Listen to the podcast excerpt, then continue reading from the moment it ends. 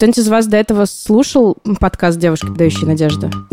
Нет, это, это нормально. Я, в смысле, здесь нет подвоха. Сплошные фанаты. Хорошо.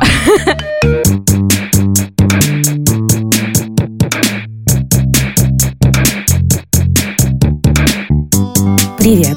Это подкаст «Девушки, подающие надежды». Меня зовут Катя Долинина. Я работаю в сфере кино и культуры, и благодаря разным проектам за эти годы познакомилась и начала дружить со многими удивительными девушками. Вместе мы часто думаем и говорим о том, как устроена наша жизнь и как на это повлияло кино. В прошлом году мы сделали из этого подкаст, чтобы продолжать разговаривать и находить все больше единомышленников – Название подкаста – это отсылка к многослойному и важному для нас фильму «Девушка, подающая надежды» Эмеральд Феннелл, который получил Оскар за лучший сценарий в 2020 году. Сейчас вы услышите эпизод про секс, который мы записали в баре «Ровесник», по случаю выхода фильма «Как заниматься сексом». Спасибо большое кинопрокатной компании A1 за то, что привезла фильм в Россию, а нас привела в бар вместе со слушателями обсуждать фильм. Эпизод смонтировал звукорежиссер Эльдар Фаттахов. И спасибо ему за это большое. В описании мы оставим полезные ссылки и будем рады вашим лайкам, отзывам на всех подкаст-платформах. Ну и делитесь этим подкастом со своими друзьями. Мы очень рады новым слушателям.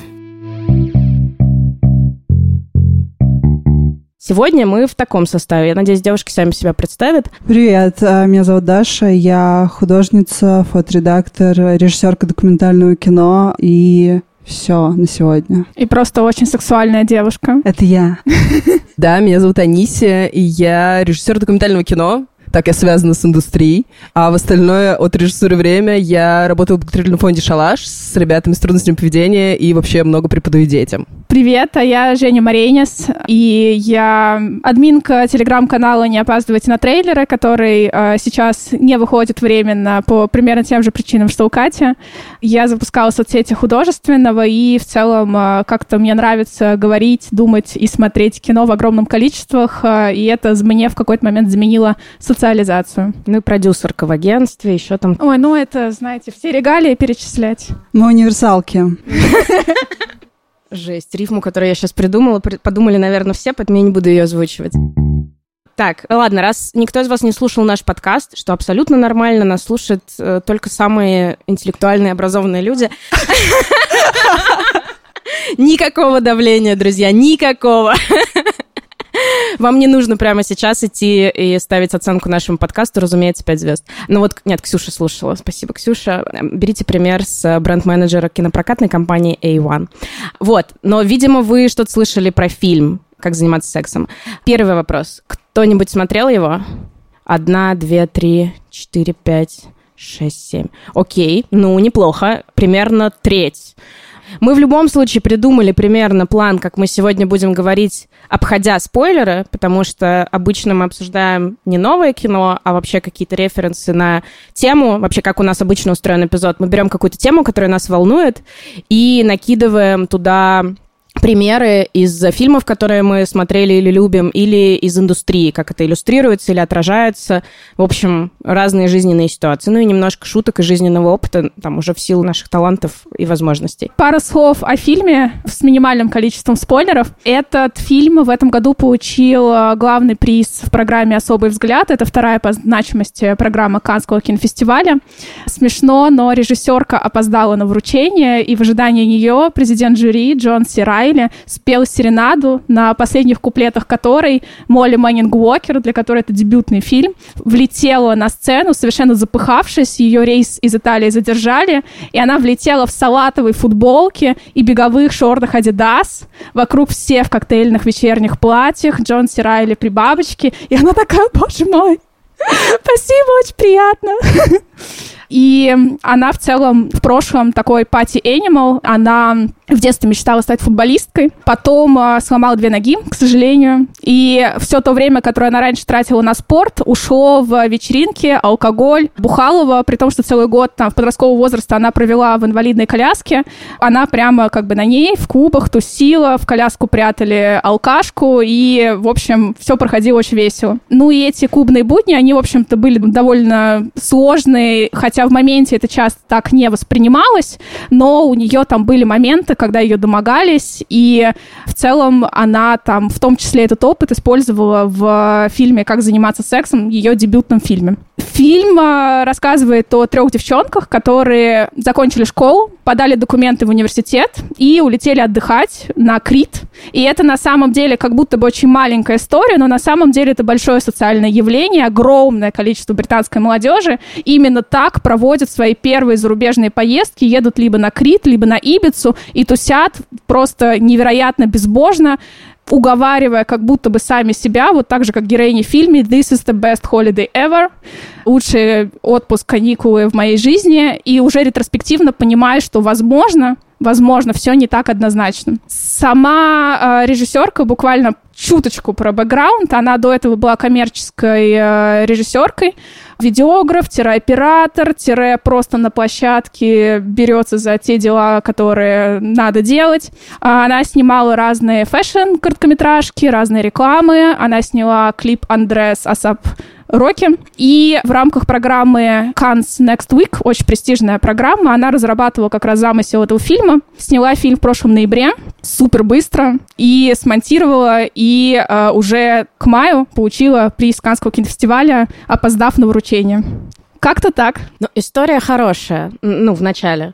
Кроме опоздания, наверное, хотя это тоже красиво. Ну, Мне кажется, это очень круто. Ну, там прям реально вот эти беговые шорты Adidas, как бы не модные шорты Adidas, а прям из полиэстера, все такое.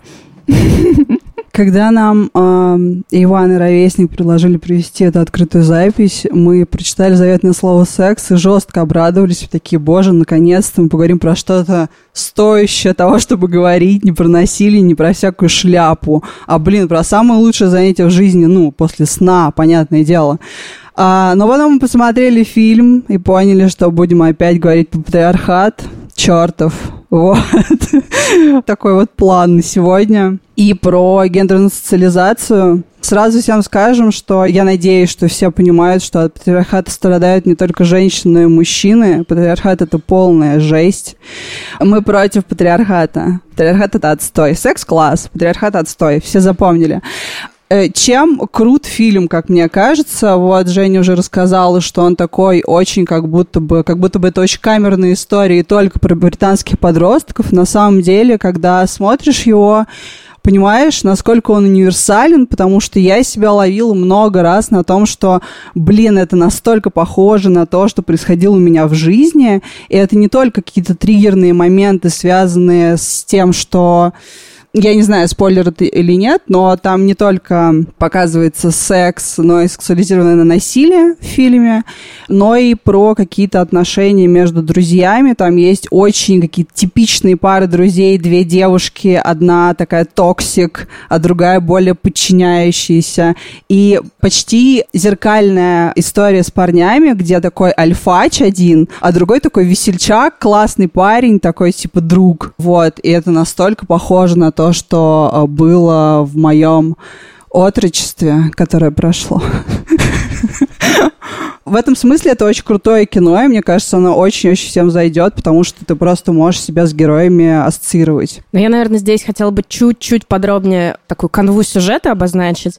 Собственно, вот как уже сказала Женя, три подруги приезжают в отпуск, они ждут результатов экзаменов, разной степени какой-то зрелости и опытности, но у них очень классный вайб, супер такая ажитация вокруг того, что мы сейчас будем очень классно тусить, и при этом нам сразу говорят о том, что одна из девушек, э, девственницы, она очень хочет заняться сексом.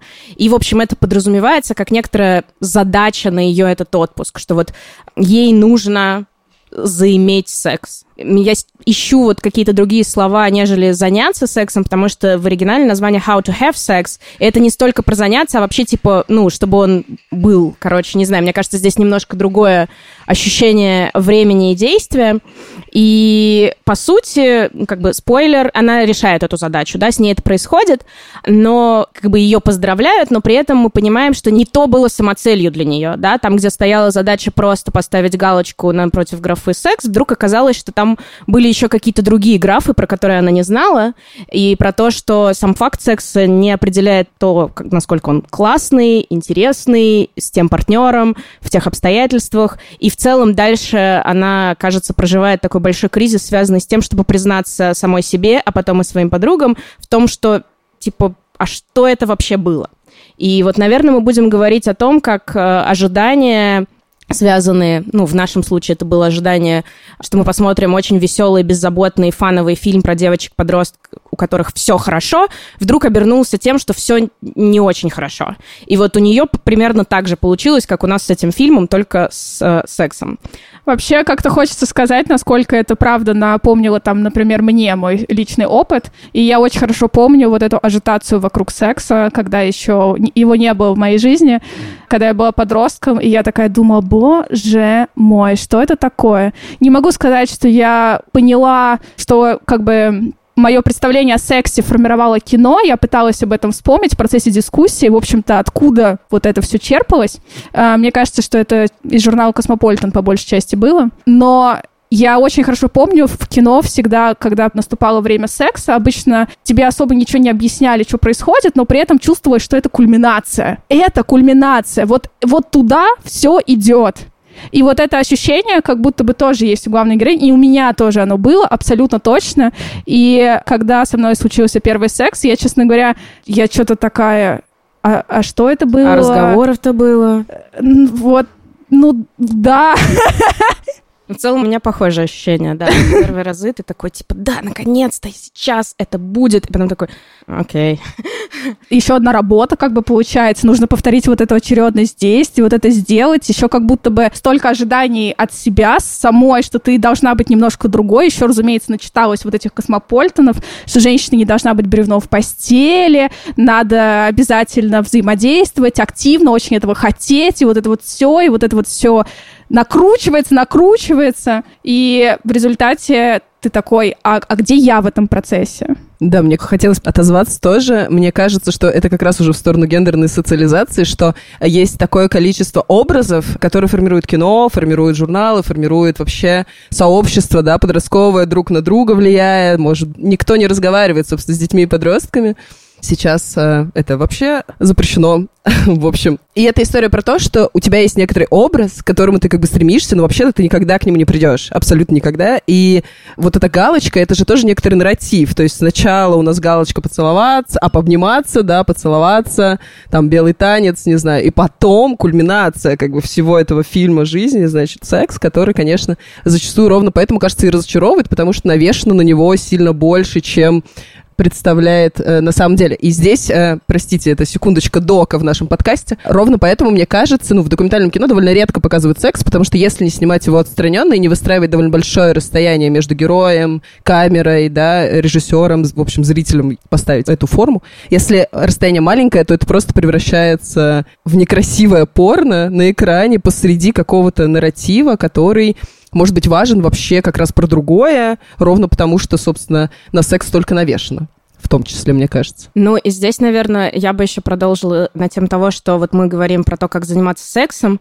а мне кажется, что это дискуссионный вопрос, и в частности, по поводу этого фильма, и по поводу многих других, и по поводу наших жизней, а всегда ли первый опыт оказывается действительно сексом, а не насилием, и вообще, как заниматься именно сексом, а не насилием, и где здесь проходит грань. И мне кажется, Жень, ты присылала выдержку из интервью режиссерки про то, что э, ее идея была как раз-таки в том, чтобы подчеркнуть эту проблему проблему, связанную с консентом, и что это не такое черное и белое, что типа тот факт, что ты его просто в целом хочешь, не значит, что ты хочешь конкретно сейчас с этим человеком в этой ситуации, в этих обстоятельствах. И еще она говорила, что если там в какой-то момент прозвучало «да», это не значит, что это «да» всегда на все дальнейшие сексы во время ваших отношений. И даже если это «да» прозвучало, за этим «да» может скрываться очень-очень многое. Возможно, это «да» прозвучало, потому что девушка чувствует, что от нее ожидают это «да», а как бы куча девушек, вообще куча людей, они people-плизеры, они такие «о боже мой, надо угождать людям», людям, все такое.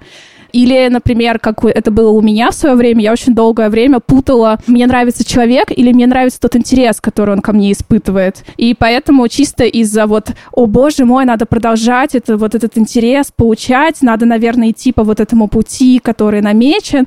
И я соглашалась, хотя на самом деле там у меня была куча барьеров и сомнений, а на самом деле стоит ли туда идти, и с этим тоже связана куча травматичных каких-то опытов, которые до сих пор меня аукаются в моей нынешней сексуальной романтической жизни. Ну вот я могу здесь продолжить, что когда я только посмотрела фильм, у меня была ассоциация, которая, по-моему, случилась еще у кого-то из нас, с э, книгой, которую я недавно дочитала «Память девушки» Ани Эрно, изданная No Kidding Press. И вот это ощущение от того, что описание опыта, который ты не до конца можешь характеризовать, но при этом вроде бы ты в него вовлечена, и он явно является значимым и определяющим, и ты не понимаешь, ты получаешь удовольствие от самого процесса, от того, что тебя хотят, и это какое-то кардинально новое чувство в твоей жизни, это как бы смена статуса, и как не спутать влюбленность, вот этот интерес, вожделение и все остальное, это очень сложно. Плюс я бы хотела здесь добавить, что то, что в подростковом возрасте не очень понятно, и вообще, когда первый раз с этим сталкиваешься, что, по-моему, главное открытие в, при начале сексуальной жизни это то, что ты выясняешь, что у самурая нет цели, есть только путь. И что это будет продолжаться всегда. И дело не в том, чтобы поставить одну галочку около одного события, да, и каким-то образом через него себя определить, через одного партнера, даже с одним одним партнером может быть куча разных опытов, а про то, что в идеале, мне кажется, это про путь к себе, к контакту со своим телом, к пониманию того, что тебе нравится, что не нравится, про то, чтобы приоритизировать себя в каком-то взаимодействии, и про то, чтобы освоить это как язык коммуникации, если мы уж прям говорим про такое, типа, на самом деле секс, да, это взаимодействие там двух или нескольких людей, которые каким-то образом так друг с другом проявляют близость, интимность, получают удовольствие. А если это про то, чтобы кайфануть от того, что ты впервые понравилась мальчику, и ты думаешь, блин, так классно, он меня сжимает, не знаю, потрогал здесь, погладил там. Это вообще не то, что мне нравится, но раз ему нравится, вау, это так прикольно. Мне еще очень всегда было интересно. Мне кажется, что репрезентации сексуализированного насилия со стороны женщин, их опыта гораздо больше, чем опыта со стороны мужчин, хотя мужчины тоже переживают сексуализированное насилие, и не только от мужчин, но и от женщин в том числе. И вот эта вот самая гендерная социализация, она же очень сильно диктует мужчине, какой он должен быть. Он должен должен всегда хотеть, он должен быть самцом, не знаю, еще каким-то. И это как-то совсем не учитывает то, что, ну, типа, мужчина может не хотеть секс. Ну, типа, что ты, что не мужик? Типа, фу.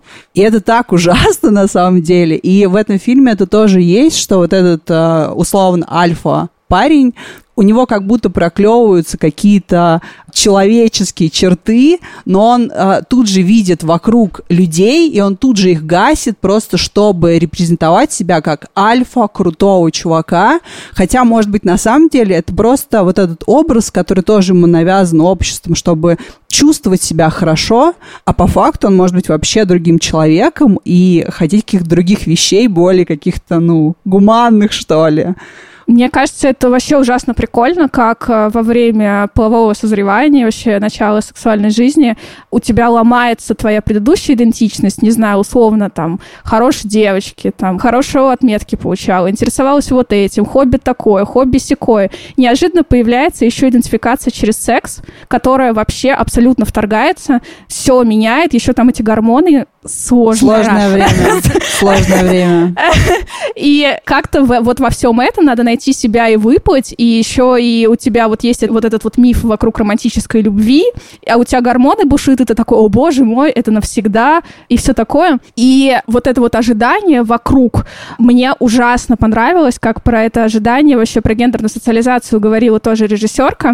Она, когда тусила по всем этим кубам, она была совершенно как бы традиционно, конвенционально максимально феминно, во всех вот этих вот э, э, секси-нарядах и все такое. А потом в какой-то момент, как раз в том числе на это повлияло сексуализированное насилие, ну, насколько я понимаю, там все-таки было домогательство, кажется, не дошло до насилия, но она там бросает какого-то своего очередного парня, решает, все, теперь я встречаюсь с девушками, и она превращается в более конвенциональную как сейчас говорят на современном языке? На современном языке говорят лесбиянка, да? Это корректный термин? Да. Да, да, да. Но не в России. Спасибо. Вот, и она превращается в более конвенционально выглядящую лесбиянку, при этом как бы довольно, ну, в очень понятном представлении она там репрезентирует Буч, такую более мужественную, э, вот в этих вот шортах Adidas и все такое, и она, будучи женщиной и при этом выглядящая как Буч, она чувствует, что вместе с вот этим вот ее внешним обликом на нее ложится куча ожиданий, которая типична для ожиданий от мужчин. Она должна первая звать в кино, не знаю, на свидание, проявлять инициативу. От нее все ожидают, что она вот как бы в паре, она мужик и так далее. И учитывая то, что она женщина, она очень чувствует вот это давление, которое обычно характерно для давления на мужчин. Я прям чувствую, что мы сейчас немножко четыре женщины такие, типа, мужикам тоже тяжело. Мужикам ужасно тяжело, это просто жесть. Этого вообще не было в плане нашей секции. Я вот заглядываю, тут ничего про нет. Есть только про мейл гейс, Э, насилие, первая брачная ночь, про то, как все тяжело, как это все снимается. Но мы русские женщины, мы не можем не пожалеть мужиков. Материнский инстинкт. Именно он и должен просыпаться, конечно, во время первой брачной ночи. Я подумала, что все-таки нам надо перейти еще и к каким-то ассоциациям, референсам из кино, которые у нас тут записаны в нашем плане. Я очень люблю фильм «Невидимая жизнь Вредики». Наверное, возможно, кто-то его смотрел. Если нет, пожалуйста, посмотрите потрясающее красивое бразильское кино. И там история двух сестер из середины 20 века, невероятные краски, очень много боли и страданий, потому что женская доля, разумеется. Но сцена, про которую я вспомнила, когда посмотрела этот фильм, это эта сцена первой брачной ночи одной из героинь, и то, насколько она нелепая, насколько она дискомфортная, как кажется, для всех участников, как все пыхтят, падают, что-то сваливается. Ты, очевидно, понимаешь, что всем неудобно, и это все очень оргазмоцентрично, разумеется, для мужчины, как бы в, в тот момент, когда он кончает, все заканчивается. И я подумала про этот фильм, и подумала еще про то, что в целом Сейчас будет еще более странное сравнение. «Ворота Росимон» я вспомнила Киры Курасава, потому что мне кажется, что то, как мы себе представляем секс, это часто вот как бы история, которую каждый из участников может рассказать про то, как он был красивый в сияющих доспехах, как он ловко и умело там порешал все дела, с каким достоинством вышел из ситуации, а потом, если кто-нибудь на самом деле перескажет, что там происходило, вы поймете, что у одного дрожала рука с мечом, кто-то 10 раз споткнулись, погиб вообще тот, который случайно на меч напоролся. Ну, то есть это как бы все резко снизится градус вот этого драматизма и пиетета перед всем, и мы окажемся в какой-то очень бытовой, очень неловкой, нелепой ситуации для всех участников. Мне очень нравилось, как э, Жижик описывал секс, что если убрать из секса всю фантазию, то это будет максимально нелепое, отвратительное занятие, которое зачем-то всем занимаются, ну типа просто жесть. Вот поэтому его не снимают в документальном кино практически, потому что это невозможно смотреть ну, на самом да, деле. Да, тот же это фильм очень неприятно. э, да. «Нежный-нежный пляж», э, «Дикий-дикий пляж». Жар нежных, да. Там же тоже показан секс, но это не про секс, это всегда про власть, да, насколько я помню вот эти вот э, нарезки. Ну, то есть, в общем-то, это не про так называемые, типа, занятия любовью. Это все равно, типа, какие-то другие штуки, потому что секс может репрезентировать очень разные вещи. Это один из немногих фильмов, как раз, где секс снят достаточно отстраненно и как раз репрезентирует совершенно другое. И ровно поэтому это, ну, как бы хороший пример секса в доке.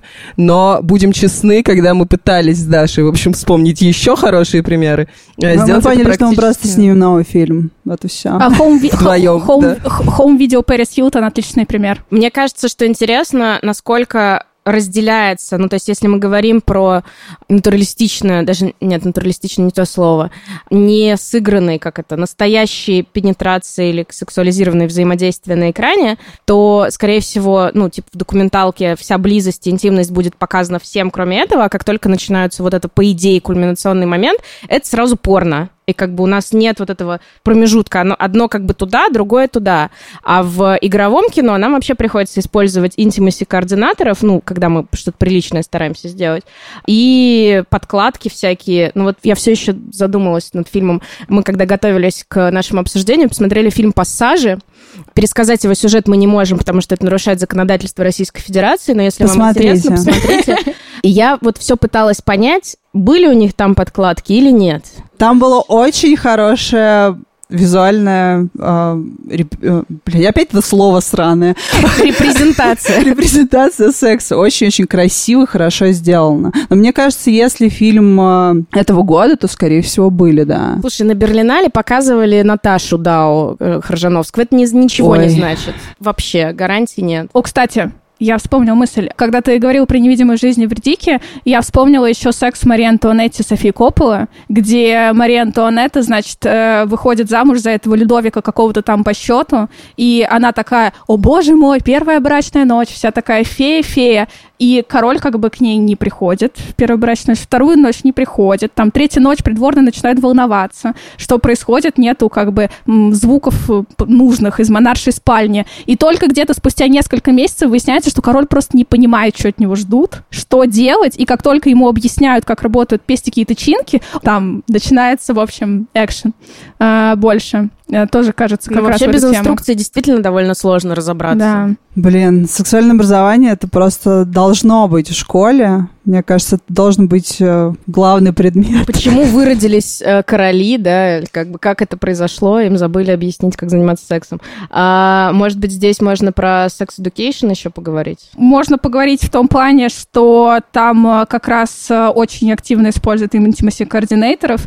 И я смотрела это видео с гигантским количеством подкладок всех возможных и нужных форм, размеров, везде, где надо, чтобы ни в коем случае тела героев не соприкасались, потому что это может нарушить там чьи-то границы. Причем подростки еще так устроены, что им кажется, да не, все норм, море по колено, давайте снимемся во всех сексуальных сценах разом, вот это все. А потом спустя пять лет флешбеками начинает все это вспоминаться, и ты такой, кажется, это было не ок. И вот как раз эти intimacy coordinators с вот этим несколькими десятками подростков э, на Sex Education все это проверяли, чтобы точно никого там не травмировать ненароком на съемках этого великого, великой саги о современной любви. Да, очень круто еще, как они друг с другом э, не боятся разговаривать. Это, конечно, тоже смотришь, э, даже после 30 это кажется, ну ничего себе, вы, ребята, крутые.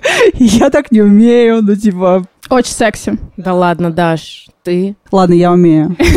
Мне вообще кажется, что, как ни странно, в русском кино очень крутая репрезентация секса. Вспомнить ту же аритмию э, Бориса Хлебникова, и там вот этот, если кто-то не видел, я очень рекомендую, очень хорошее кино, но вот этот э, эпизод э, с сексом снят просто на каком-то невероятно высоком уровне, и это какой-то действительно без вот этого male gaze и прочее, такой вот, ну, настоящий бытовой секс, ты в него веришь, ты понимаешь, что такое действительно может произойти, он очень хорошо с точки зрения операторской работы сделан, и это прям, мне кажется, какая-то высшая история. Но мне, конечно, сразу вспомнилось, э, когда мы заговорили про репрезентацию секса в кино, мне сразу вспомнилась моя а, прекрасная история из а, отрочества, когда мы гуляли большой новой компанией по Москве, и мне очень сильно понравился молодой человек, я подумала, сейчас я просто своим интеллектом его задавлю здесь. И такая, так, Наш способ флирта. Наш способ флирта. Сейчас я расскажу все про все книги, которые я читала. Ам, удивительно, но у меня все-таки были, да, парни при этом. А, ну и вот, и в то время в летчике Джауда проходили, кажется, по средам а, показы кино. Это было такое кино не для всех, все дела. И я позвала эту новую компанию туда, и думаю, сейчас вообще ребята просто офигеют от того, э, насколько это крутое кино. И в итоге мы приходим, заказываем себе что-то выпить, и начинается фильм Тинта Браса «Калигула». Я такая, ой, Ну, надо ли сказать, что я все-таки произвела впечатление, но не то, на которое я рассчитывала. Не то. Если кто-то не смотрел, Тинто Брас — это такой пример э, режиссера, великого мирового кинорежиссера, признанного, но он снимал... э, ну, в общем-то, скажем так, секс — это один из главных героев любого его фильма. Э, Вот. Поэтому, да как да. Маркиз де Сад от кино. Да, да, можно так сказать. Но все-таки Маркиз де Сад, мне кажется, более такой прямолинейный. Хотя, может быть, и нет. Я об этом не думала. Но это хорошее сравнение. Да, и про Male Gaze очень классно в этом плане сравнить а, жизнь Адель. Я не знаю, кто это смотрел или нет, но там одна из главных такая центральная сцена, она еще специально поставлена прям ровно посередине фильма, она очень длинная. А, это, мне кажется, очень всех шокировало в Каннах и вообще везде. Все сразу пошли смотреть на большом экране на то, как показывают а, лесбийский секс. Очень крупно, очень э, все видно. Вот, это такой абсолютно male gaze, ты как будто смотришь порно, которое снято мужчиной для мужчин. И очень классно его сравнить с фильмом Шанталя Керман «Я, ты, он, она». Да, «Я, ты, он, она», по-моему. И они, да. А, это такой черно-белый фильм, и там тоже есть э, довольно длинная сцена лесбийского секса. И вот она очень приближена, документальная. Мне кажется, это было еще до того момента, как э, начали делать феминистское порно. И мне кажется, что это прям э, очень круто для того времени. Слушайте, девчонки, у меня назрел вопрос. А что для вас хороший секс? Когда он есть. Вот и, мы и- и вернулись к когда, тому, и, с чего когда мы его, и когда мы его участницы. Нет, это не обязательно. Не, мне кажется, что хороший секс — это когда оба партнера получают удовольствие, когда а, консент выраженный, согласие выражено. Вот, пожалуй, для меня хороший секс. Когда а, партнеры чувствуют себя в максимальной безопасности и могут открыто сказать, что мне это не нравится, мне вот это не нравится, и быть услышанными. Ну да, мне кажется, безопасность вообще довольно важное здесь слово. Я тоже его хотела сказать, потому что он может быть абсолютно разным в зависимости от настроения, состояния, времени года, еще чего-то, а, даже в одних и тех же там в в моногамных отношениях. Но вот это ощущение того, что если что-то не так, ты просто говоришь, блин, это не совсем то, и вы абсолютно спокойно меняете, останавливаетесь, делаете что-то другое, это супер классно. Ну да, хороший секс это тот, которым ты на самом деле хотела заниматься и не передумала в процессе, и он закончился, и ты, в общем, ну как бы все, все хорошо. Но мне кажется, если ты передумала, да, и сказала, нет, он закончился, это тоже хороший секс. Ну, типа, Иногда хороший секс тот, которого не было. это какой? О чем ты? Ну, не- нежелательный. Вот, представляешь, тебя домогались, и как бы ты смогла прервать это. И хороший, получается, был секс. Ну, не было его. Хорошее отсутствие секса. Я просто подумала, что э, плохие шутки, что у нашей героини был бы хороший секс, собственно, если бы она все еще осталась девственницей. Вот, но Была бы перспектива хорошего секса потом. Но она все еще сохраняется, да. Но, кстати, про фигуру умолчания и про секс, которого не было, здесь можно было бы поговорить про то, как он существует как раз и в доке, и в некоторых кинематографиях, где он, например, не может быть изображен на экране даже косвенными намеками. Моя специализация иранское кино, и если говорить про то, как убирают в иранских фильмах, то есть это просто даже, ну, это выносится за пределы экрана, ты можешь только по косвенным признакам догадаться, что там, не знаю, показывают героиню, которая занимается а, секс-работой, ты это понимаешь, потому что вот как-то как особо ее показывают, об, об этом говорят, но ее лицо не показывают. Наверное, сейчас корректнее говорить проституированная женщина. Ну, короче, это интересно, потому что ты понимаешь, что он как бы существует в нарративе, но он вытеснен с экрана. И это как бы тоже вообще-то может быть хорошо. Фигура умолчания может очень классно работать. у меня тоже есть теперь вопрос к вам. А как вы думаете, почему эта фигура умолчания? Вообще-то все равно в большинстве даже игровых фильмов мы не видим казалось бы, можно во всех фильмах напрямую показывать секс абсолютно, но мы видим там части тела, мы видим, ну, то есть мы не видим чаще всего, не знаю, общий план секса. Довольно редко. Почему это фигура умолчания? Мне кажется, это как раз к тому, что вот Жижек говорил, что если убрать вот эту мечту некую, фантазию, которая происходит в голове, если просто показать, мне сразу тоже сцена друзей вспоминается, когда Рэйчел забеременела от Роса, и они все это записали нечаянно, Рос записал, а, и получилось такое home video, и вот они начинают смотреть, такие, о, клево, мы такие, типа, секси, а потом продолжают такие, фу, какой отстой, давай уничтожим это, потому что без всей этой фантазии и без всех тактильных ощущений, которые ты получаешь, ну, это все довольно сложно снять классно, чтобы это было так, чтобы это можно было себя соотнести. Как раз поэтому, мне кажется, это очень круто, что есть это в ритмии, и есть это в тексте. Тоже фильм э, русский. Я забыла, как э, зовут режиссера. Это все снято по книжке Глуховского. И там есть тоже вот эта сцена секса. Очень интересно, как эта фантазия, которая очень красиво тоже интересно сделана а, с точки зрения операторской работы, как это потом повлияло на пару, э, на мужа этой несчастной актрисы Асмус, да, Кристины, потому что все настолько поверили в эту фантазию, что начали жестко как-то стебать ее мужа, что типа, что она себе позволяет, хотя, блин, это кино, она актриса, come on, это ее работа. Там же на телефон было снято, а вдруг по-настоящему было? И правда. На телефон же нельзя понарошку, он, он заметит. Да-да-да, и док это правда, весь, абсолютно. Естественно, там же нет режиссера Нет, у нее, у нее еще просто был такой партнер, что я бы, конечно, тоже приревновала. Я сейчас подумала еще о том, что на самом деле, когда мы занимаемся так называемым хорошим сексом, определение которого у каждого свое, мне кажется, ни у кого из нас нет единого визуального образа, как это происходит. То есть мы можем пофантазировать о том, как мы выглядим со стороны. Скорее всего, эти фантазии будут как-то основываться там на порнографии или на каких-то визуальных образах, которые мы из культуры почерпнули. Но на самом деле, если говорить про персональный опыт, это будут какие-то отрывки, обрывки крупных планов, тактильные ощущения, запаха, звука, чего-то еще. И в целом мы больше будем сфокусированы, кажется, на телесных ощущениях. Да, но как это все передать без запаха, звука, ну, в смысле, без запаха и тактильных ощущений и сделать это хорошо? Ждем 8D кинотеатра, да. Да, но... чисто выходит режиссер и просто делает это с тобой. Я сейчас вспомнила, что, мне кажется, я не знаю, было это на жизни Адели или нет, но когда была премьера другого фильма Абдулатиф Кишиша в Каннах, его, кажется, специально поставили самым поздним сеансом, и вся пресса писала в чатике, что, о, рядом со мной какой-то мужик дрочить начал, там, и еще кто-то. То есть вот эти вот крупные планы вообще даже на профессиональную аудиторию Мектуб. могут навевать. Да, Мектуб, любовь mm-hmm. моя, да, вот на, на той премьере. Слушай, ну я могу Очень сказать, рада, что, не пошла. что для таких сцен не нужно ехать в Канны. Пару лет назад была замечательная замечательная программа Кирилла Емельевича Разлогова, программного директора ММКФ, великого киноведа, вечная память, который когда-то не взял меня в свою мастерскую киноведения в Авгике и он проводил ретроспективу фильмов своей жизни. А Кирилл Эмильевич такая фигура, что ему, в, общем-то, можно все. Поэтому его ретроспектива примерно наполовину состояла из порнографического кино. Действительно, как бы Мы фильмы все его... сходили. Действительно, фильмы его жизни. Там Нагиса Асима, Катрин Брыя, все такое.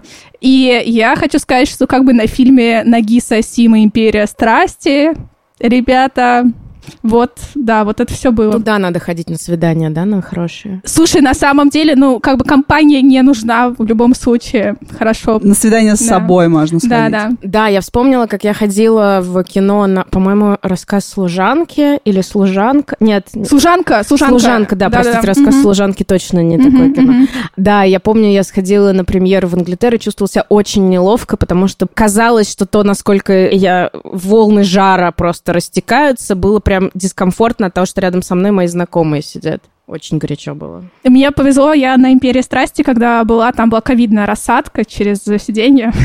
А, мне очень понравилось, когда был э, примерный показ э, фильма «Любовь» Гаспарная. Рядом со мной сидела подчеркнуто красивая а, пожилая женщина, а, очень хорошо одетая. И когда показали крупный план, и там, ну, собственно, в один из моментов а, как бы кончают в экран, прям крупно, она сидела, она была так рада. Я как-то так прониклась к ней уважением. Это ты из будущего, возможно. Да, это я. Сразу такие воспоминания, как будто у нее такая, да. I can relate. Слушайте, ну э, сможем ли мы в итоге ответить на вопрос, который мы поставили, про то, как в итоге заниматься сексом в жизни и на экране, если как-то резюмировать? У меня есть тейк, не знаю, насколько он, конечно, все подытожит, но в целом, э, вспоминая как раз Жижика, уже дважды фигурировавшего в сегодняшнем разговоре, по-моему, у него там была точная цитата, что если нет стыда, то секс — это всего лишь физические упражнения, и, в общем-то, это как будто даже нормально, что вокруг секса существует такое огромное количество загонов, потому что они культивируют вот эту вот постоянную атмосферу недосказанности, которую ты при этом хочешь преодолеть, это создает некоторый теншн, и это, в общем-то, нормально, что это настолько противоречиво, потому что это создает вот эту вот эмоциональную динамику, которая все драйвит. Как вам такой тейк? Ну, мне не нравится. Давай. Не знаю, мне кажется, это как раз противоречит тому, что мы обсуждали про то, что важно разговаривать и чувствовать себя в безопасности. И когда мы говорим вот про то, что, ну вот если... Это, знаешь, такая риторика как раз-таки тех, кто считает, что если запретить домогательство, то не останется романтики в жизни. Типа, а как же флирт? Вот как будто бы это очень легко выводится в эту плоскость. Мне кажется, что ну да, недосказанность, она всегда будет просто потому, что мы все разные люди, и все можем понимать по-разному, у нас собственный опыт, и как в Рассимоне у каждого будет своя история, как он ее расскажет впоследствии, каких-то обстоятельств, которые произошли на самом деле. Но я бы скорее стремилась, то есть мне кажется, недосказанность и неспособность до конца друг друга понять, познать и обо всем, типа, иметь общее мнение, она как бы сразу закодирована в нас. Мы как бы, это, это база, к этому не надо стремиться. Вы все равно вряд ли сможете полностью это преодолеть. И задача, наоборот, постараться, мне кажется, быть открытым и договариваться и разговаривать искренне. Вот. Мне кажется, что мы, ну, в моем понимании друг другу не противоречим. Как раз тоже я говорю, что вот это вот есть вот это вот э, как бы то, от чего мы отталкиваемся, и мы стремимся куда-то, мы стремимся проговорить, доверять, э, создавать эту атмосферу доверия и безопасности, но все время есть вот это вот то, что тянет назад, и вот это вот tension, а еще будем не забывать, что говорить о сексе это сексуально и это кайф. Поэтому, как бы, мне кажется, чем больше об этом говоришь, этот флер романтический, сексуальный, он никуда не девается. Он все равно между вами, вами будет, потому что, ну, типа, вам сейчас классно вместе, и хочется вместе что-то продолжать. Поэтому, мне кажется, это никак не помешает. Помните этот прекрасный сериал «Нормальные люди» по книжке Салли Руни? Я помню, когда он только-только вышел, про любовь двух подростков в Ирландии, как они занимаются сексом в представлении нынешних миллениалов, э, постоянно задавая друг другу вопросы, а можно ли тебя поцеловать, а можно можно ли снять штаны, а можно ли в тебя войти и так далее. Я помню, как это все вышло, и вот эти вот зубры из Фейсбука, они такие, вот это секс в нынешнем представлении? Вы про все задаете вопросы, а как же атмосфера таинственности, загадки, недосказанности? Вы убиваете всю романтику. И я помню, я смотрела сериал и думала, Поль Мескаль спрашивает тебя, можно ли снять штаны. Дайте два, да. Я человек простой. Мне кажется, просто нужно заниматься как можно больше сексом. Вот и все. Нет, еще нужно, конечно, разговаривать. Пытаться, по крайней мере. Это на самом деле очень сложно, как будто бы это легко, но договариваться и разговаривать о своих чувствах и эмоциях, вообще идентифицировать чувства свои и как-то их называть, это очень-очень сложное упражнение. И как раз гораздо проще вот это вот поддерживать некую маску альфа-самца или какой-то невероятной кошечки, да, которой нужно добиваться. Это по факту гораздо проще, чем выстраивать вот эти пресловутые здоровые отношения. И это так интересно и большая задача для тебя и для твоей психики просто попытаться понять другого человека, потому что классный секс все равно это коммуникация, это просто коммуникация другого уровня, да, близость другого уровня. И мне кажется, когда действительно получается добиваться этого, в этом настолько больше удовлетворения от всего вообще, от жизни в том числе потом, что это стоит того. Стоит того, чтобы пробовать добиваться этого уровня близости, коммуникации с другим человеком. Ну вот я бы здесь, наверное, добавила, что, мне кажется, сначала важно все-таки понять себя максимально. И коммуникация это классно, но... То есть мастурбация. Да, да, да. Ну, Рецепт ну, такой сейчас. Начнем с этого. Но я имела в виду, что я сейчас вспоминала тоже вот, собственно, фильм поводом для разговора, который э, у нас стал. И мне кажется, что там как раз очень много про этого, про попытку соответствовать внешним ожиданиям и про то, как легко ты вроде понимаешь на самом деле, и какой парень тебе на самом деле нравится, и чего ты на самом деле хочешь, чтобы тебя укрыли одеялком после вечеринки, погладили по голове, там чаем напоили, а не вот это все. И как легко, когда ты не имеешь опыта быть сбитым с толку, даже когда ты вообще-то примерно знаешь про что ты и про какие ощущения, на что у тебя есть сейчас запрос, но кто-то рядом обмолвился, о, это не прикольный парень, вот тот прикольный, а это какой-то лох. И хотя тебе весело с этим парнем, которого назвали лохом, но как бы, ну, ты сразу такая, да, ну, ладно, наверное, действительно он лох, но потому что еще нет уверенности в своих собственных суждениях, в своих собственных ощущениях, и как бы очень много попыток отражать себя и свои какие-то потребности от других. И это, наверное, самое сложное вначале, просто понять, ну, как бы мне все равно, как вы назвали, его, ее, не знаю, кого угодно, мне нравится, мне с этим человеком весело, я хочу сейчас вот этого, я не хочу сейчас делать этого вот с тем человеком. Но мне кажется, когда ты подросток, ты как раз учишься понимать себя, в том числе через такие ситуации. К сожалению, они болезненные могут быть, да, потому что у меня, ну, вот был мой тейк про то, что это очень э, такое кино, с которым ты себя соотносишь. У меня была абсолютно такая же ситуация в том, что было два друга. Один такой альфа, а другой просто очень классный парень, с которым классно было дружить. Мне с ним было жестко, весело, мы постоянно смеялись.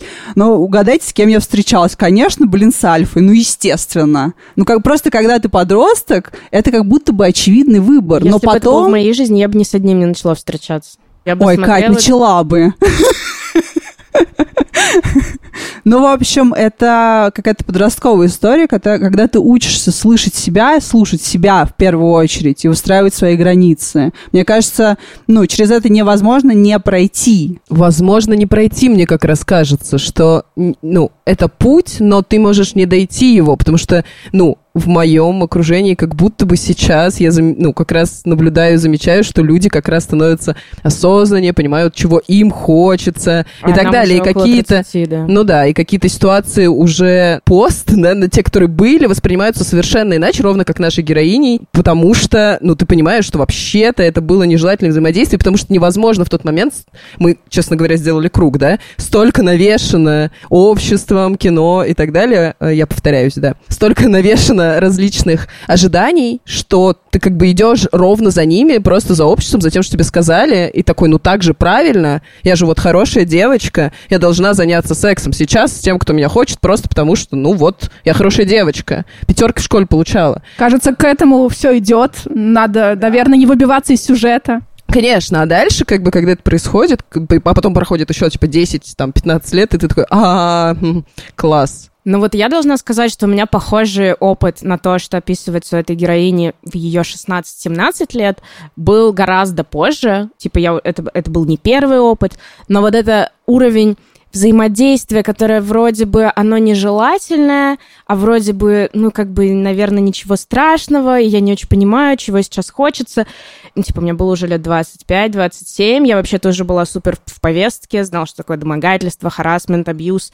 И у меня ушла неделя, чтобы понять, о, вау, меня, типа, за одну неделю дважды не спросили, хочу я, чтобы это произошло или нет, а где-то я даже прямо говорила, нет, я не хочу, а оно было, кажется, с этим что-то не так. И это очень тяжело. То есть, мне кажется, важно не сегментировать подобное исключительно, вот, что это атрибут подросткового возраста. Это как бы то, мне кажется, когда ты впервые с этим сталкиваешься, но не обязательно оно закончится, к сожалению, именно в этот период, или что ты там прошел, опять же, галочки проставил, типа, абьюз был, насилие было, домогательства были, но в целом все, я готов к взрослой жизни. Дальше как бы станет лучше, нет, само собой не станет, нет, можно, мне кажется, я надеюсь, мне хочется верить, что кто-то проживает жизнь не проставив эти галочки, но они могут прийти гораздо позже в других контекстах, и не всегда можно сразу распознать, что происходит что-то не ок, вот. Я еще хотела немножко сказать, что когда ты в ситуации, э, действительно очень сложно распознать, но опять же не стоит винить себя, что ты что-то неправильно делал, потому что это тоже, ну, как бы, это точно никогда не виновата жертва. Про то, когда появляется термин «жертва», как будто бы сразу появляется желание поставить э, другого человека, который был в ситуации, в позицию насильника.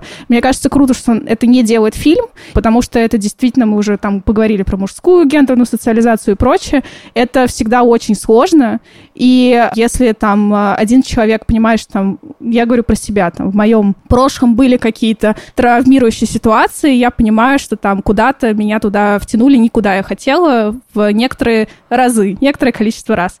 Но при этом у меня нет ощущения, что там э, второй человек тоже как бы делал это со злым умыслом и прочее. Это как будто бы вот действительно какие-то ситуации, которые происходят, ты из них каким-то образом выходишь и там спустя пять лет понимаешь, что это было. Читая статью Мэтью на холоде про насилие в браке и в отношениях. Ну, в общем, вот как будто мне хотелось вот это проговорить, что это такой вот э, очень взаимный сложный процесс. Ну да, и это заделано прям целый отдельный большой разговор, а, потому что так в проброс говорить про вообще слово жертвы, конечно, очень сильно такое тяжелое и сразу за собой втягивает огромное количество контекста, который сейчас, наверное, просто не хотелось бы в рамках этого разговора трогать. Но да, наверное, еще важно, что типа признать, что в каком-то опыте ты был жертвой, не означает сразу повесить лейбл да, насильника на второго человека, и сложно. Друзья, у нас есть пятый микрофон, и мы очень хотели, мы, конечно, не предупреждали, но очень хотели бы поговорить на самом деле с вами. Во-первых, потому что мы здесь все сидим, и вы тоже здесь сидите. Мы знаем, что не все из вас смотрели фильм, но, может быть, вы сможете поделиться, даже если не смотрели фильм, впечатлениями от этой дискуссии, что мы не, не сказали. Вот у нас там уже есть руки на заднем ряду. Сможете поделиться микрофоном? Да, меня Михаил зовут. Я как раз вчера посмотрел фильм с субтитрами. Я, к сожалению, не к началу не успел. У меня такой вопрос. Там написано вот на кинопоиске, что это драма. По моему мнению, это комедия. Потому что это низкий жанр, про обычных людей, про обычных подростков. Там особо нет сюжета, там комедия положений и так далее. Там есть небольшая драматическая завязка, и в конце заканчивается все хорошо. Я, честно говоря, думал, что сейчас будет какой-нибудь эпизод попытки суицида. И вопрос у меня такой. С точки зрения вас, я не знаю, отдельности, либо в целом, в целом даже больше интересно. Вот вы сказали, что про жертву, да, избитая фраза, но кто, даже не то, что более виноват, так тоже не бывает, мера вины есть, э, кто выглядит хуже? Ребята, которые пади, которые вообще не вдупляют просто, или подруги, которые упорно не замечают, а потом одна из них самая умная, она как-то, ну, чувствует и как-то, ну, видит, что, ну, вообще, и как бы она так немножко сдает назад, признает, что она чуть-чуть была не права, а до этого они ее харасят, когда, ну, расскажи, расскажи. Она только что не плачет, там прям видно. Какая ваша позиция и по поводу жанра? Можно я сразу отзовусь, что очень хочется, простите, э, это моя профдеформация. Э, мне кажется, нет, типа, плохих и хороших. вот. Очень хочется здесь убрать оценку. Э, и мне лично хочется отозваться про то, что мне кажется, что действительно, ну, как бы есть одна из подруг, которая, очевидно, ну, действует осознанно как-то на зло нашей героине, по-разному проявляясь, да, без спойлеров пытаюсь разговаривать.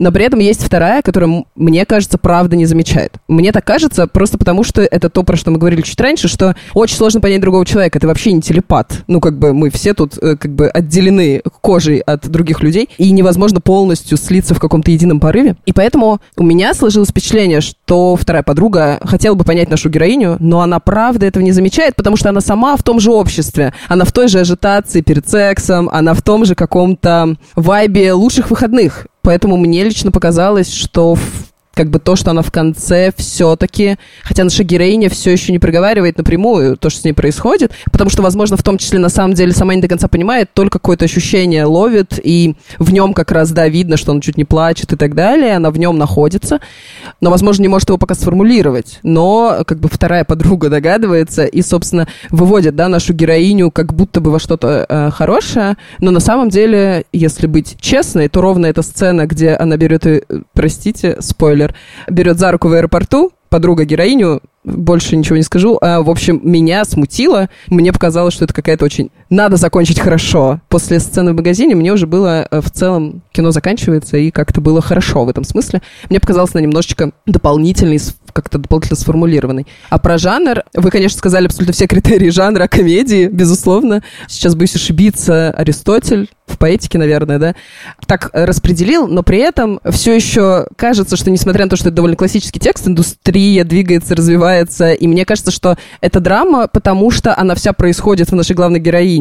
Весь нарратив, ну, как бы все развитие вообще сюжета в этом фильме, он действительно, ну, как бы если брать как бы дни, они там последовательно, какие-то вечеринки, там нет каких-то там утром проснулись, вечером заснули, каких-то рамок, но при этом то, что с ней происходит, мне кажется, это вполне себе нарратив этого фильма, и это, конечно, безусловно, драма и чуть ли не трагедия, потому что на самом деле, собственно, простите, но если убрать сцену, где она берет ее за руку, все остальное, ну, чуть ли не трагедия. Возможно, она уедет, ну, типа, с довольно... Слу... Ну, опять же, я это понимаю, ассоциирую себя с героиней и про прожив какой-то похожий опыт, что, возможно, это просто трагедия, это изменит всю ее жизнь, ну, очень сильно, и, возможно, очень, хочется сказать, опять трагически. И ей придется пересобирать свою идентичность, так же, как героине там памяти девушки, а не Эрно, что было очень тяжелым, сложным процессом. И возвращать свою субъектность, так называемую, ощущение того, что ее тело принадлежит ей, а не кому-то другому, кто ее захотел, это тоже может быть довольно сложным болезненным процессом.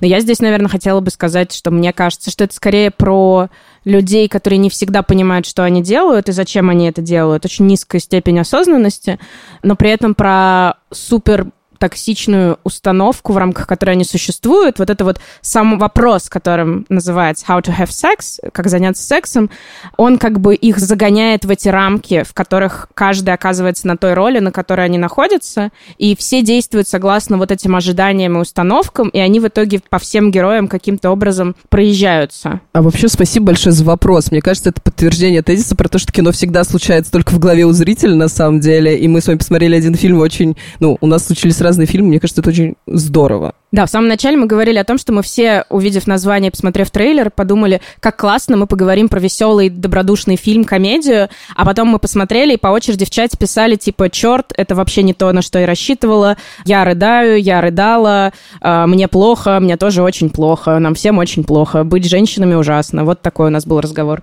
Цитирую цензурно. Но у меня такой вопрос будет не сильно сложный, тем не менее. Сегодня много говорили про секс, из каких ресурсов вы получаете информацию про секс в, ну, в настоящее время? Видео, текстовый формат, любой. Я не про Pornhub, если что. Ну, типа, предвосхищая просто. Ну, я воспользуюсь случаем и порекомендую э, видеоподкаст «Правило 34» и канал «Тот парень с порнозависимостью» моего друга Коля Чумакова. Да, хороший, хороший источник. Ну, я, кстати, задумалась, у меня нет ответа схода. Я подумала еще про подкаст Толик Румкач, который «Раздвиньте ноги». Вот, он в основном про женское здоровье, но будем честны, там есть, во-первых, выпуски э, для пацанов раз в сезон, и они супер. Вот, мне не нравится, честно говоря, больше всего. Э, но Оля тоже говорила про прослушивание, что это самые популярные выпуски. И там как раз по факту она с каким-то другом обсуждает секс, то есть, по факту, 3-4, сколько сейчас выпусков, в общем, их можно послушать за э, выходной, и мне кажется, довольно много каких-то базовых вещей они там обсуждают. Есть еще какое-то количество книг, которые вышли, там Эмили Нагоски. Есть еще «Сам секс», вот эта книжка. Сам секс, но его, по-моему, уже изъяли. Но, а, его нельзя купить, да? Мне кажется, нет. Блин, хорошая книжка. Я вот сейчас не могу вспомнить, есть книга какая-то классная про антропологию сексуальной жизни, НЛО ее выпускали, но я так пролистывала немножко. Я вспомнила шоу «Подруги», но это, не знаю, «Sex Education», но в целом я, я бы не сказала, что есть какой-то контент, который я прям у Пьюр, по-моему, есть в соцсетях какие-то прикольные штуки, карточки, информация. В том числе, кстати, у них есть карточки на близость, и мы с мужем прошлись по той части, где, которая разговорная. Ну, короче, мы просто убрали все, что связано, потому что довольно нелепо в нашем сеттинге, но мы использовали их для того, чтобы что-то обсуждать, какие-то вопросики, разговаривать. Это было скорее про коммуникацию, нежели про физический контакт, потому что, в общем, запроса такого не было, и так все хорошо. Но у меня такое ощущение, что как бы эта рубрика была внедрена в том числе во всякие лайфстайл-медиа, типа Villager, там, не знаю, афиши и так далее. Подкаст был «История русского секса». Да, Точно. конечно. Я, блин, я пришла не в этой худе. Очень крутой подкаст. Ну, просто это как будто бы опять про историю, а не про информацию о сексе. Вот. Я задумалась о, о феминистской какой-то повестке и каких-то СМИ, но, честно говоря, в голову просто сходу ничего не приходит. Ну, Таня Никонова очень круто писала, и все ее тексты, они есть. К сожалению, Тани с нами больше нет, она умерла, но что называется, дело ее живет, к счастью, и ее тексты все еще можно найти, и, конечно, она это, ну, потрясающая секс-просветительница, и я думаю, что если прям начинать, и если хочется почитать что-то очень крутое про секс, про консент и про всякие классные штуки, это прям можно обратиться к ее текстам. Мне кажется, на Wonderzine еще достаточно было написано. Ну да, там, кстати, в том числе тексты той же Тани были и много кого еще, но Wonderzine просто сейчас под paywall, то есть, как как бы вы сказали про как бы очень, очень конкретная задача, что есть прямо сейчас, э, и с этим как будто бы сложновато, потому что было много.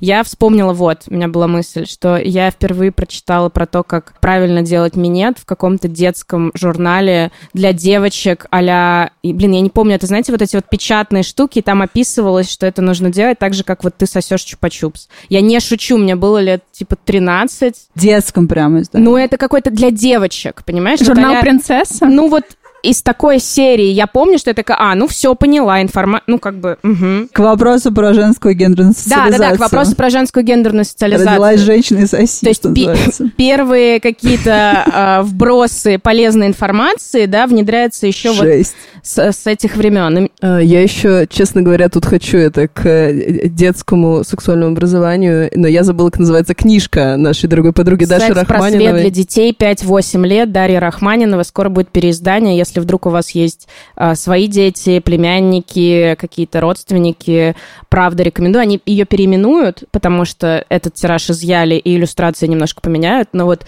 этим летом у меня был опыт э, чтения секс-образования для семилетки. Именно по этой книжке было супер. Очень классно все пообсуждали. В целом, 30-летним тоже можно ее почитать. Можно вместе с партнером, кстати, да. Там очень много, знаете, тезисы, и потом вы разговариваете по вопросам. Очень полезно. Но это вот, кстати, формат карточек. Мне кажется, что вообще про секс сложно читать в отрыве. Можно почитать хорошо про мастурбацию, чтобы лучше узнать себя. Но лучший способ как-то разобраться про секс все-таки делать это, наверное, с партнером, с которым вы хотите им заниматься. И вот эти вот всякие карточные наборы, по-моему, это неплохой заход для этого, потому что это как бы появляется повод для разговора и некоторый сеттинг, который вот ты не сам приходишь с каким-то кринжовым запросом, вопросом на тебя смотрят как на идиота, а ты такой, слушай, мне тут карточки подсунули такие, а давай попробуем. Не, ну, возможно, хрень, конечно, но может быть что-то прикольное, и, по-моему, это довольно безопасный способ завести разговор. Мне еще кажется, что вот этот фильм, про который мы говорим, как заниматься сексом, это тоже э, очень классно для просмотра с партнером и для обсуждения, потому что, ну, как мы уже поняли, для кого-то это может быть комедия, для, для кого-то не очень комедия. И это очень классно было бы обсудить, и мне кажется, можно многое понять про человека, э, про его точку зрения про его мироощущение. Ну вот у меня был тест как лакмусовая бумажка, э, фильм «Девушка, подающая надежды». Вот как бы мы его смотрели, и если мы как бы примерно одни вайбы считали, то, слава богу, можно дальше как-то вести коммуникацию.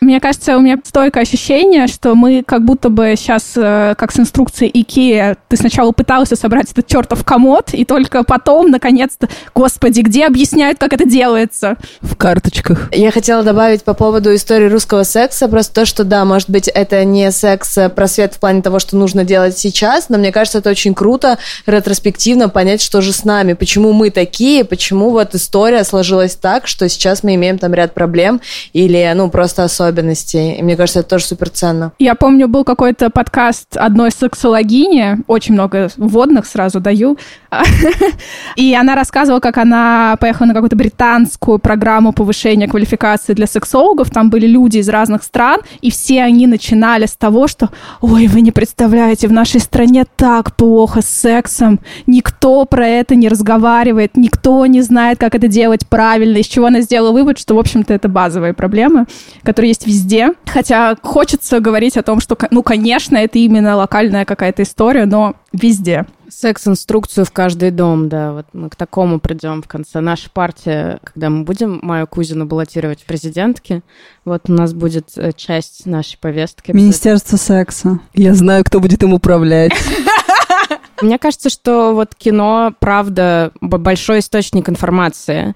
И поэтому чаще вот мы обсудили, что это не всегда порно, это может быть либо игровое кино, такое, которое вообще этого не показывает, либо игровое кино, которое показывает так достоверно, что такое типа, что? Это было не только со мной. Не все делают это изящно, легко и не потея, как, э, не знаю, небожители, а вот кто-то еще кряхтит и пыхтит. Вау. Очень, очень комфортно. Есть еще вопросики? Смотрите, во-первых, э, там все обсудили, что там жесткий консент был, нет? По самым последним, значит, он ее спрашивает прям. Там единственный вот ужас, смотрите, конечно, что он презерватив не говорить, использует. вот как такой поэтому мы старались говорить без спойлеров, но если говорить про жесткий консент, то давайте как бы сразу. Второй раз это как бы когда ты пенетрируешь спящего человека, то тут как бы ни жесткого, ни не жесткого. да, уголовка. Это как бы уголовка. Хорошо. Все, в целом. У них там, Супер. да, это точно.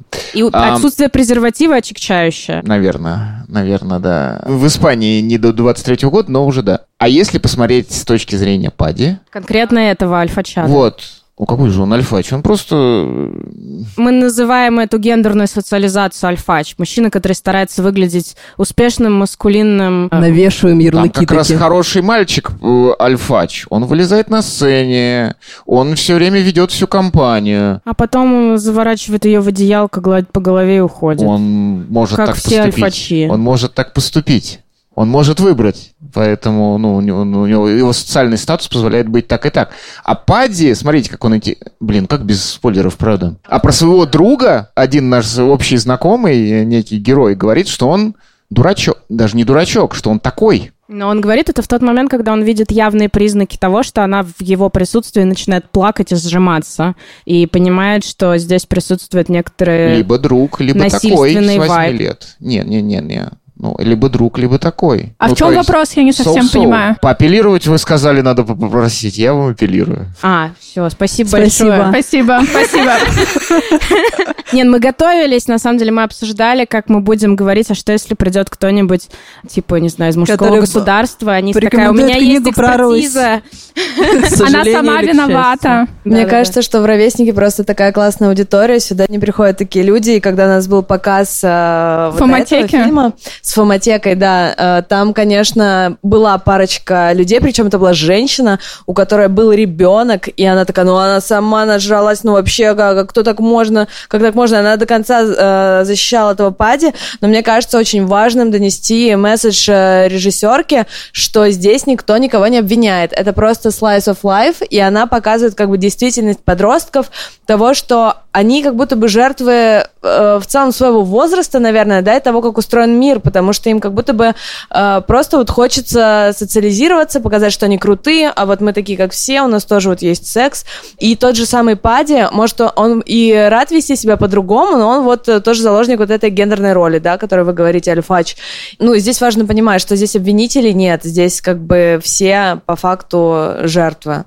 Ну, Не то, что жертвы, просто люди, которые живут свою жизнь, пытаются. Мне, кстати, кажется, с Падди и с подругой главной героини, я, к сожалению, плохо помню имена, там ситуация того, что тебе хочется того, чего у тебя нет. И вот как бы по-моему, они просто завидуют тому, что у Тары завязывается классная какая-то коммуникация с барсуком, и как будто бы те, кто рядом с ними, привыкшие считать себя, что я всегда в центре внимания, я супер, я самый классный, смотрят такие, в смысле тебе понравился не я, а мой друг? В смысле тебе понравилась не я, а моя подруга? И там как бы просто включается вот эта как бы конкуренция. Спортивная история. Да, да, да, спор- сп- спортивный какой-то вайб, и это абсолютно не про не про любовь, не про влюбленность, не про конкуренцию в чистом виде, а про вот такое как бы «нет, я здесь самый классный, нет, нет меня люби». Но при этом мне как будто важно все-таки чуть-чуть маленькую деталь добавить, что подруга я полностью согласна делать ровно так, а вот э, сам Пади, он первый раз отказывается когда на него смотрит Тара просто с вожделением, ну, просто потому что он один не спит, ну, типа, а Ну у нее есть она цель супер пьяна. достичь галочки. Да, и в том числе, да. И как бы он отказывается, а потом на следующий день, когда, в общем, случается, я не знаю, в общем, как это все, в общем, случается то, что случается, он подходит к этому бурсуку и говорит, ну, а чего ты тянул? Ну, то есть, и это ровно то, про что, мне кажется, мы говорили до этого, что есть некоторый обществ... ну, общественное давление, ожидание, что, ну, типа, парень, девчонка, все, вы должны переспать, ребят. Типа, если ты с ней не спишь, я с ней пересплю. Мне не, ну, не важно, чувство, не чувство, типа, мне вообще... Просто потому что, ну, вот есть ожидание от него, да, и это то, про что мы говорили, что на этого парня вообще-то тоже многое давит. Да, у меня ощущение от этого фильма такой упущенной возможности красивой первой любви. Вот, типа, у них мог быть очень классная, очень трогательная, нежная история с каким-то, может быть, даже продолжением, но это мог бы быть роман, вот, у этих двух людей, если бы туда не влезали их окружающие, и они не были как бы в заложниках у тех установок, внутри которых они сформировались. Ну, на самом деле, любопытно, что мы вспоминали здесь Ани Эрно, которая пишет про Францию 50-х, мы вспоминали «Невидимую жизнь Евредики», которая про Бразилию 50-х, мы вспоминали «Жизнь Адель» — это Франция, Мария Антуанетта. Мария Антуанетта, мы вспоминали свой собственный опыт, это взросление в России конца 90-х нулевых, и как будто бы удивительно узнавать себя. И вот это британские девочки-подростки современные сейчас поехали после э, своих экзаменов отдыхать. И это поразительно, насколько мы попадаем в одни и те же ситуации. Десятилетия, столетия нас разделяют, и все равно мы как бы культуры, языки, а мы все равно оказываемся в одних и тех же нелепых дурацких ситуациях, а потом пытаемся понять, а что это вообще было? Да, люди удивительно похожи, да, друг на друга, хотя когда ты тинейджер, ты думаешь, что один такой, а потом оказывается, что... М-м. А можно я спрошу напоследок? Просто такой э, блиц в конце хочется услышать, знаете, чтобы каждый сказал в двух словах. Просто мы, когда говорили о том, как правильно заниматься сексом, все так очень э, расплывчато это звучало. Хочется, короче, услышать от каждого, просто если бы нужно было в двух словах описать, как правильно заниматься сексом, и от каждого услышать по какому-то парочке любимых фильмов на эту тему. Я правильно понимаю, что это вопрос ко всей аудитории? Да, да, да, мы здесь будем три часа еще находиться. Как правильно заниматься сексом? Этот вопрос мучил человечество столетия. Я поражена, что формулировки про то, что всем должно понравиться, и что это звучало расплывчато, мне кажется, это максимально конкретно. Как будто как будто это базово. Ну, хорошая прелюдия еще, конечно, это, это рекомендовано, 80%. Да. 80% Но ну, это вот книжки да. на Госки как раз, да, если Да, да, да, да. Не, ну давайте, может быть, конкретно, действительно, ну, хорошая ну, прелюдия, Просто, просто хорошо. как логлайн, знаете, как логлайн в одну, в одну строчку. В одну строчку, безопасно и с удовольствием, друзья мои. Это прям новое название «Вкусная точка». Какой кошмар, как мы пришли в эту точку диалога. Не благодарите. А почему я в тупике? Пожалуйста, девочки. А потому что мы все в тупике, потому что я сегодня, буду честна, с утра пыталась еще раз подготовиться, в общем, к нашему подкасту и занялась тем, что начала гуглить, ну, как бы, что еще делать. Потому что, ну, у меня ощущение, что у меня больше экспертизы в документальном кино, сильно больше, чем в игровом. Будем честны, не чувствую той магии зачастую в игровом, которая есть в доке. И, собственно, я начала заниматься тем, что гуглить фильмы документальные про насилие и про секс. И будем честны, это какие-то подборки BBC топ-10 фильмов, которые в основном либо научно-популярные про насилие, ну, как бы, вот, значит, женщины борются в России, и это очень похоже, ну, честно говоря, на какие-то фильмы, в общем, Rush Today, которые такие, типа, мы сейчас победим патриарха... Ну, короче, это плохо. Это пло плохие фильмы документальные, YouTube докус в основном, который мне тоже не очень близок. И то же самое, ну, типа, про секс. Ну, мне кажется, что вот формулировка вопроса, как бы, любимые фильмы про секс, она, правда, ставит в тупик. Если, как бы, любимые фильмы, где секс есть, то вот я уже, э, мы, мы с Дашей, в общем, а, упоминали «Жар нежных» Расторгуева. Это фильм, в котором хорошо снят секс, и он документальный. Это очень хорошее кино, пожалуйста, если вы не смотрели, пожалуйста. Александр Расторгуева, к сожалению, тоже нет с нами. Вот. И это очень-очень важный отечественный режиссер. Но вот мне, честно говоря, еще, ну, из игрового я никогда не приведу примеры, но из дока вот э, других нет. А, мне кажется, очень э, хорошее противопоставление к фильму «Как заниматься сексом» э, может быть фильм Бертолуччи «Ускользающая красота», потому что там как раз про тоже про потерю девственности, но это действительно кино про любовь. При том, что Бертолуччи при этом снял, да, «Последний танго в Париже», которое просто а, максимально про насилие, и, скорее всего, и сам а, процесс а, съемки фильма был связан с насилием.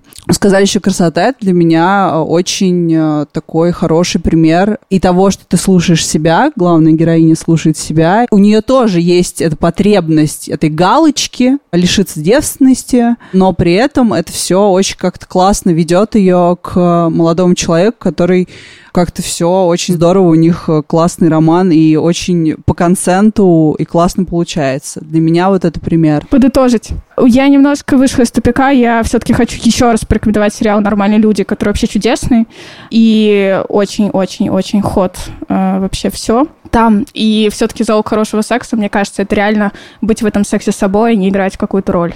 Да, если пробовать в одну строчку, я опять скажу безопасно. И на самом деле вот мы сегодня много говорили про так называемую психологическую безопасность, да, ощущение комфорта, но вообще-то важно еще безопасно с точки зрения здоровья. И вот про презервативы тут упоминали. Не забываем, да, что у нас эпидемия спит и в нашей стране, и в некоторых еще. И важно помнить про свою безопасность еще и в этом ключе. Это, кстати, тема для отдельного разговора про то, почему ну, у девочек-подростков даже не возникает вопрос о том, что им нужно пользоваться. Мы не говорим про контрацептивы, да, мы не говорим про нежелательную беременность, говорим именно про передачу вообще-то заболеваний, передающихся половым путем. Короче, там целый букет можно еще подцепить от этого пацана. Возможно, она будет их разгребать уже, когда вернется в Британию и пойдет по врачам. И это тоже про небезопасность. Ну и в удовольствие. Мне кажется, что это важно, чтобы это был в радость и в удовольствие, и тогда все будет классно. Про фильм я поняла, что вообще-то в свое время я очень любила «Нимфоманку» Ларса фон Триера. И вот сейчас я не знаю, насколько это... Это фильм абсолютно не про секс, несмотря на количество его, которое там присутствует. Но это фильм, в котором много секса, и Триер, конечно, ну вот первая часть в свое время на меня произвела огромное впечатление. А так, вот из последнего тоже, наверное, пассажи все еще эти образы стоят у меня перед глазами. Спасибо. Спасибо вам. Но если больше никто не хочет с нами разговаривать, а я так понимаю, вы не хотите, то вам придется, конечно, слушать наш подкаст, идти в кино, смотреть прекрасный фильм «Как заниматься сексом» и другие фильмы, которые мы сегодня упоминали, если вы их не видели.